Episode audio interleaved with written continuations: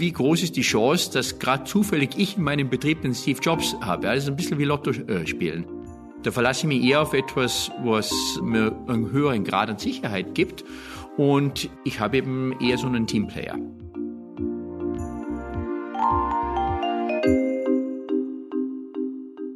Das war Christian Stadler. Christian Stadler ist einer der renommiertesten Professoren für Strategie in Europa. Aufgewachsen ist er in Österreich und lehrt derzeit an der Warwick Business School in Großbritannien. Ja, und wir haben mit ihm über ein sehr großes und umfassendes Thema gesprochen, die Strategie.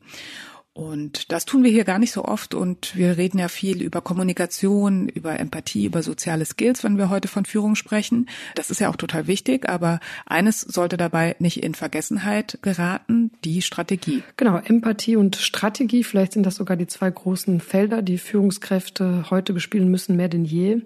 Denn wenn sich alles ständig ändert, also Stichwort Krise, Stichwort steigende Energiekosten, Lieferengpässe, Krieg, muss man dennoch in der Lage sein, das große Ganze Ganze am Horizont nicht aus dem Blick zu verlieren, auch wenn sich die Koordinaten ändern. Und genau das passiert vielleicht, wenn dieses so wichtige Thema Strategie in den Hintergrund gerät. Und deshalb sollte, davon sind jedenfalls Antonia und ich sehr überzeugt, jede Führungskraft Ahnung von Strategie haben, auch wenn sie nicht unbedingt in der Strategieabteilung arbeitet. Ja, oder wenn man es vielleicht auch gar nicht an der Uni oder in der Schule gelernt hat, so wie ich. Ich bin ja studierte Germanistin und Politologin, aber Strategie ist ja nicht nur notwendig für ein gesamtes Unternehmen, sondern auch auf Abteilungsebene, auf Teamebene. Um es in ein einfaches Bild zu bringen, wenn meine Crew nicht weiß, wohin wir steuern, dann nutzt es ja auch nicht, wenn ich ganz freundlich mit allen spreche. Wir werden uns im Kreis drehen oder schlingern. Also jedenfalls werden wir vermutlich nicht an ein Ziel angelangen. Ja, und wir, das sind Astrid Meyer, Chefredakteurin Xing News. Und Antonia Götsch, Chefredakteurin des Harvard Business Manager.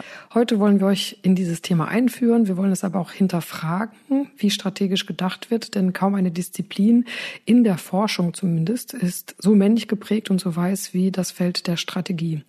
Christian hinterfragt genau das. Er hat zusammen mit anderen Autoren und einer Autorin ein Buch über Open Strategy geschrieben, in dem es nämlich darum geht, strategisches Denken Denken zu öffnen, also diverser zu machen, verschiedene Gruppen im Unternehmen mit einzubeziehen und vielleicht die Strategie sogar nach außen zu öffnen. Ja, und Peter F. Drucker, einer der großen Vordenker im Management, sagte unter anderem, was Manager entscheiden zu lassen, ist oft wichtiger, als was sie entscheiden zu unternehmen. Der Spruch Culture Eats Strategy for Breakfast wird ihm auch zugeschrieben. Es ist aber umstritten, ob er ihn gesagt hat. Wir haben die Folge übrigens nach dem nach Drucker benannten Drucker Forum in Wien aufgenommen, eine der wichtigsten Konferenzen für die Managementforschung und deswegen klingt der Ton auch etwas anders als sonst.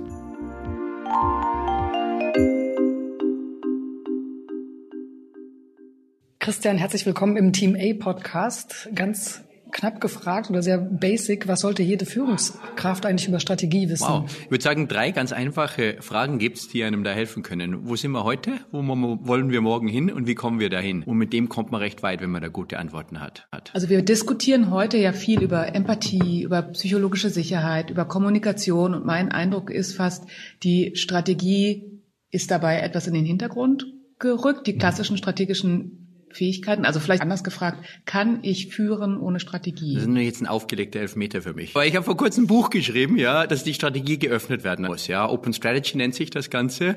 Und der generelle Ansatz, die knackige Idee sozusagen ist, dass man eben Strategie nicht so abgehoben machen soll und kann, sondern man soll die Leute einbinden in diese Fragen. Aus zwei Gründen. Erstens, weil man einfach neue und frischere Ideen bekommt auf diese Art und Weise. Sie können sich vorstellen, in Führungsetagen Menschen, so langsam tut sie was, aber es ist ja doch noch in erster Linie ältere, weißere Herren. Und da denkt man über die Zeit dann langsam irgendwie alle recht ähnlich. Der zweite Punkt ist, meistens scheitern große Ideen. Da zähle ich jetzt auch die Strategie dazu, in der Umsetzung. Es gibt da viele Befragungen, aber wir befinden uns typischerweise im 70 Prozent Plus Bereich. Warum das nicht hinhaut? Eben, weil es in der Umsetzung scheitert kann man vermeiden, wenn man die Leute mit einbindet. Soll ich ein kleines Beispiel erzählen? Ist immer ganz gut, ja. Barclays, das äh, ist eine große Bank in England, die haben das in ihrem, wie sagt man auf Deutsch, dem Kundengeschäft. In diesem Geschäft gibt es ungefähr 30.000 Leute, die für Barclays arbeiten. Und jetzt hat der Ashok Vaswani, der ist 2012 der Chef geworden, hat sich damals Gedanken gemacht, wie kann ich jetzt die einbinden, wenn es um das Thema digitale Transformation geht. Weil ja man, man wird sich erwarten, wenn ich in einer Bank arbeite und digitale Transformation höre, ist meine erste Reaktion, habe ich morgen noch einen Job, ja? Und das ist natürlich schon mal kein guter Beginn. So, wie hat er das gemacht, ja? Er hat zuerst verschiedene Workshops aufgesetzt, äh, unter anderem auch mit jungen, neuen Leuten, weil die frischere Ideen haben, aber das ist jetzt noch der wenig entscheidendere Teil. Das wirklich Spannende ist dann der zweite Teil. Im zweiten Teil hat er über eine Online-Technik, man muss es vielleicht so vorstellen, wie eine große Konferenz mit mit verschiedenen Unterströmen und Abteilungen, hat er eine Diskussion eben zu diesem Thema entfacht, wo über drei Tage die Leute selbst darüber reden haben können, ja, was müssen wir denn machen, um quasi uns als Unternehmen umzukrempeln. Und das ist dann super konkret geworden. Ja, also da haben zum Beispiel in der Abteilung, die sich mit Krediten beschäftigt, hat jemand äh, erzählt, ja, wenn wir uns Domino's Pizzas anschauen, das ist ein großer Pizzalieferant in England, dann können wir dort erfahren, wann wir die Pizza bestellt haben, wann die Pizza in den Ofen reingeht, wann die Pizza wieder rauskommt, wann sie zu uns nach Hause kommt.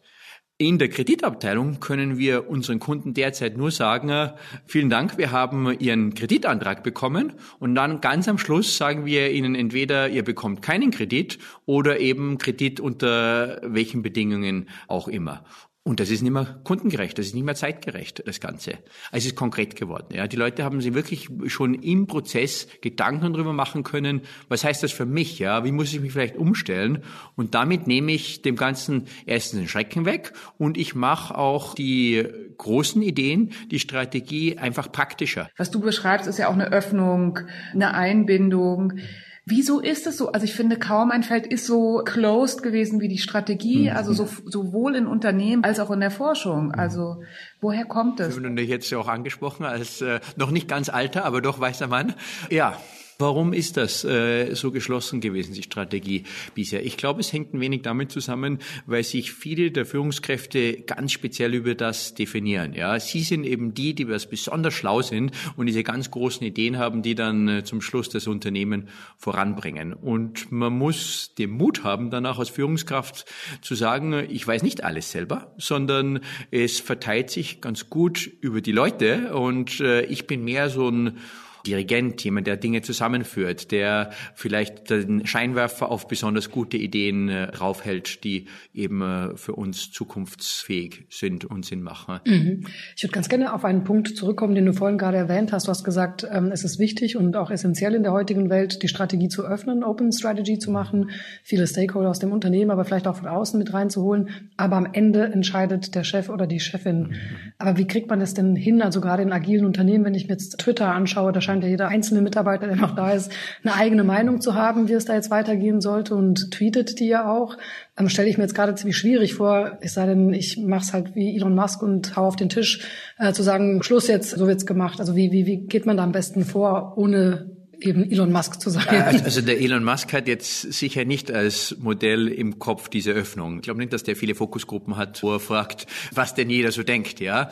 Kann hinhauen, kann auch nicht hinhauen, ja. Ich würde sagen, das Risiko ist größer, wenn man sich auf eine Einzelperson verlässt. Ich habe vor einigen Jahren mal eine sehr große Studie gemacht, ein Buch geschrieben, wie Unternehmen 100 Jahre erfolgreich sein können. Und einer der, der Dinge, die die größte Gefahr dargestellt haben, waren diese charismatischen Führungskräfte, weil sie zu Extremen führen, ja. Die äh, schneiden natürlich das Unternehmen dann ganz stark auf sich zurecht und das kann sehr, sehr gut hinhauen. Das kann eben auch ganz daneben gehen. Und dadurch wird die Gefahr größer, als wenn man Leute an der Führungsspitze hat, die es schaffen, irgendwie auszutarieren. Nicht nur sich auf sich selbst zu verlassen. wenn auch nicht alles immer über Nacht ändern. Es gibt auch einen ganz tollen Artikel vom Don Hambrick mit einer seiner PhD-Studenten, der das Ganze gemessen hat, ja. Der hat eine Methodik gefunden, wo er, er wollte feststellen, wie wichtig das aus, wenn ich narzisstische strategische Führungskraft habe auf die Performance, auf die Ergebnisse ja, von dem Unternehmen. Jetzt hat er sie angeschaut in den Presseaussendungen, wie oft in den Presseaussendungen äh, das Wort ich im Vergleich zu wir, uns vorkommt. Er hat sich das Gehalt des Vorstandsvorsitzenden im Vergleich zu den anderen Mitgliedern im Vorstand angeschaut. Und dann, das war eigentlich das Beste, er hat sich angeschaut, wie groß ist das Bild des Vorstandsvorsitzenden im Jahresbericht. Ja? Also quasi ein großes Bild, ein großes Ego. Was er dann festgestellt hat, ja, dass quasi die Ausschläge von solchen narzisstischen ne, Führungskräften wesentlich größer waren, sowohl nach oben als auch nach unten, ne, was die Performance betrifft. Aber da frage ich mich halt oft, ja, wie groß ist die Chance, dass gerade zufällig ich in meinem Betrieb den Steve Jobs habe? Ja, das ist ein bisschen wie Lotto äh, spielen. Da verlasse ich mich eher auf etwas, was mir einen höheren Grad an Sicherheit gibt. Und ich habe eben eher so einen Teamplayer.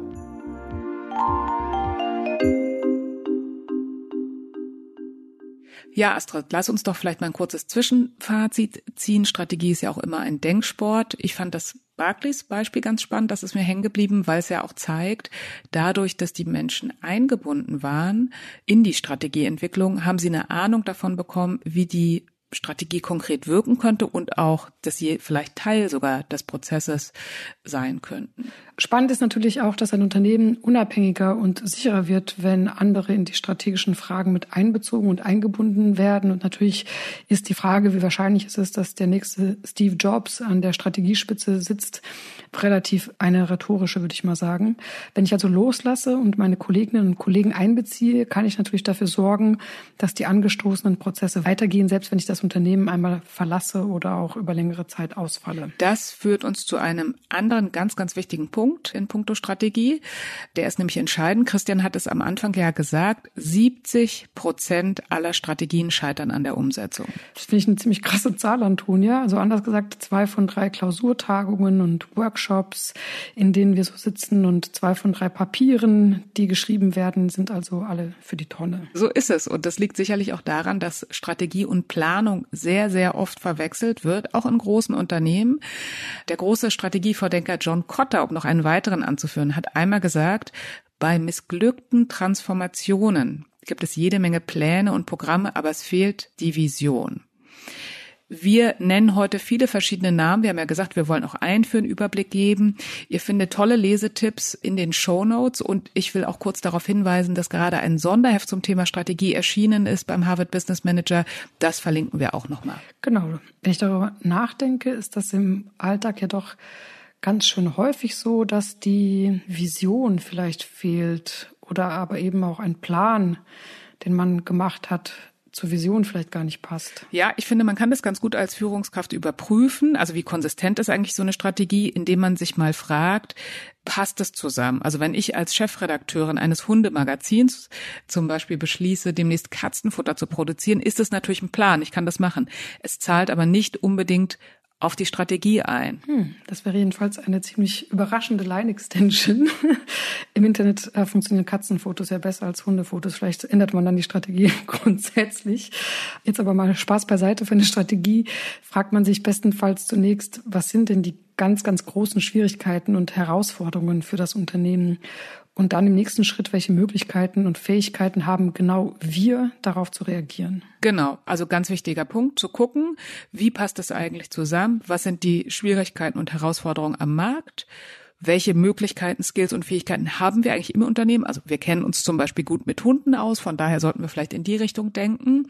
Und dann so die klassische Lehre, möchte ich mal sagen, entwickelt man bestenfalls einen ganz konkreten Umsetzungsplan für seine Strategie. Also ihr würdet dann die große Vision herunterbrechen in Jahres- und Quartalsziele, weil daran scheitert es natürlich auch oft. Es gibt eine große Vision, aber es gibt gar keine Idee, wie aus dieser Vision Wirklichkeit wird. Aber Christian hat da auch teilweise eine andere Meinung vertreten. Er hat nämlich nochmal darauf hingewiesen, und da hören wir jetzt nochmal rein ins Interview, es kommt schon auch auf die Situation an. Denn manchmal will man ja richtig kreative und radikale Innovation, da braucht es mehr Freiraum und vielleicht nicht unbedingt sofort den Plan. Und bei Krisen ist das wieder ganz anders.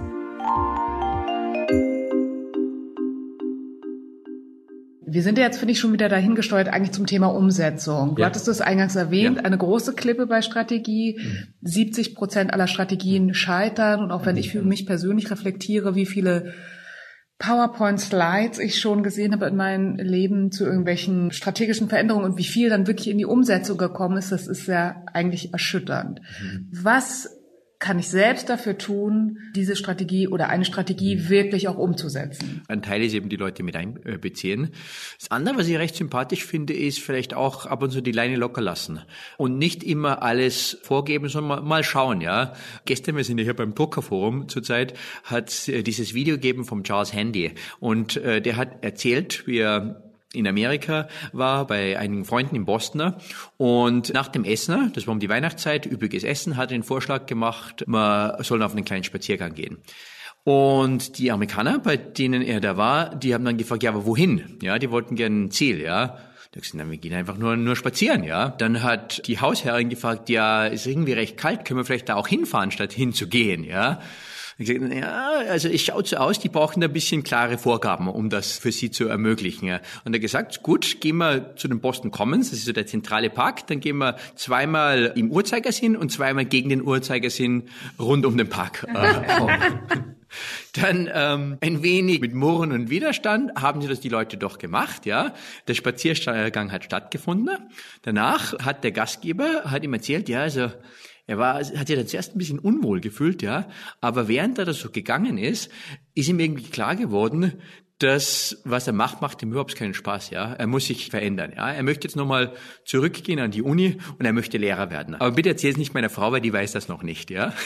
Was ich toll gefunden habe an dieser Erzählung, ja, oft ist es, man beginnt einfach mal, man probiert aus, man experimentiert, man schaut, was dabei rauskommt, ja. Und am Ende kann das vielleicht noch schön in eine strategische Formel gegossen werden, aber es braucht nicht irgendwie vom Anfang an diese großen Ziele schon und so, das genau müssen wir erreichen, ja. Da verfängt man sich dann zu stark in, das Ziel muss erreicht werden ne? und hat gar nicht mehr den äh, intellektuellen Freiraum, dass man eben ein bisschen spielerisch wird auch. Gibt es denn verschiedene Phasen, in denen so etwas besser funktioniert in einem Unternehmen, als sagen wir in, in Krise? Also kann ich sowas auch in einer Krisenphase machen, wenn ich merke, eigentlich fahre ich gegen die Wand? Na, das ist natürlich schwieriger. Ja, ganz klar. Ja, es gibt immer bei, wie unsere große Idee ist, eben den Strategieprozess zu öffnen. Ich bin da sehr vorsichtig, ich würde nie sagen, das muss man immer machen. Ja, wenn quasi der Exekutiv Kutter schon vor der Haustür steht, ja, dann muss ich schnell handeln, dann muss ich Daten und Fakten schaffen. Es gibt auch Situationen, wo das aus rechtlichen Gründen gar nicht möglich ist, dass ich viele Leute mit einbeziehe. Ja, wenn ich irgendwie so im äh, Bereich Merchant Acquisition bin, gibt es oft Regelungen, die mir das verbieten. Also klar muss ich da vorsichtig sein. Oder ich habe irgendetwas, was, was extrem geheim ist, ja, und das kann ich einfach nicht quasi einer breiteren Gruppe zugänglich machen. Also nein, kann man nicht immer so machen. Also ich nehme mit, Strategie ist viel dynamischer geworden. Strategie ist immer mehr ein stetiger Prozess. Aber immer noch cool. Aber immer noch cool. Und das bringt mich zu meiner letzten Frage. Neben deinem Buch über Open Strategy, ja. welche Klassiker über Strategie sollte ich als Führungskraft gelesen haben? Uh, da gibt's eine lange Liste, ja. Was mir sehr gut gefällt, ist noch nicht so alt, ist vom Martin Reeves, Your Strategy Needs a Strategy. Und das setzt sich so ein bisschen mit der Frage auseinander, so wie finde ich überhaupt den richtigen Ansatz in der richtigen Situation. Das ist ein sehr cooles Buch. Klassiker, natürlich alles von Peter Drucker muss man gelesen haben, ja, selbstverständlich. Auch noch ein tolles Ding ist Innovators Dilemma. Das ist vom Clayton Christensen und Build to Last ist auch noch ein Buch, glaube ich, was man sich nehmen kann. Aus den 90er Jahren hat sich damit beschäftigt, wie Unternehmen über 100 Jahre und länger erfolgreich sein können. Ja, also ich glaube, da ist man schon mal ganz gut bedient.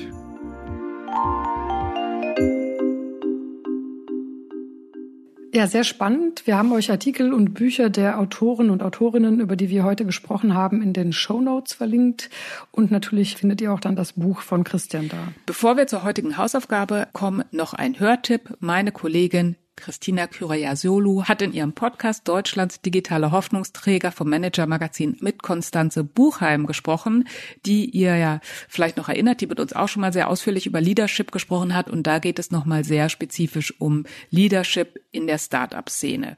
Also wenn ihr in dieser Szene arbeitet oder euch dafür interessiert, dann schaltet doch mal rüber. Wir verlinken den Podcast ebenfalls in den Show Notes. Ja, die Hausaufgabe, lieber Antonia, die lässt sich, finde ich, auch sehr schön herleiten aus dem Gespräch und aus Tipps, die du ja am Anfang gegeben hast, setzt euch doch mal hin und überlegt von den ganzen strategischen Vorhaben, Gedanken, die ihr habt, inwiefern ist das wirklich Strategie, Vision und inwiefern sind es einfach nur Pläne. Und wenn das nicht aufeinander passt, dann reflektiert darüber, was das denn jetzt konkret für euch bedeutet. Ja, mir raucht nach der Ausgabe heute ein bisschen der Kopf. Ich mache mir jetzt einen schönen Kaffee.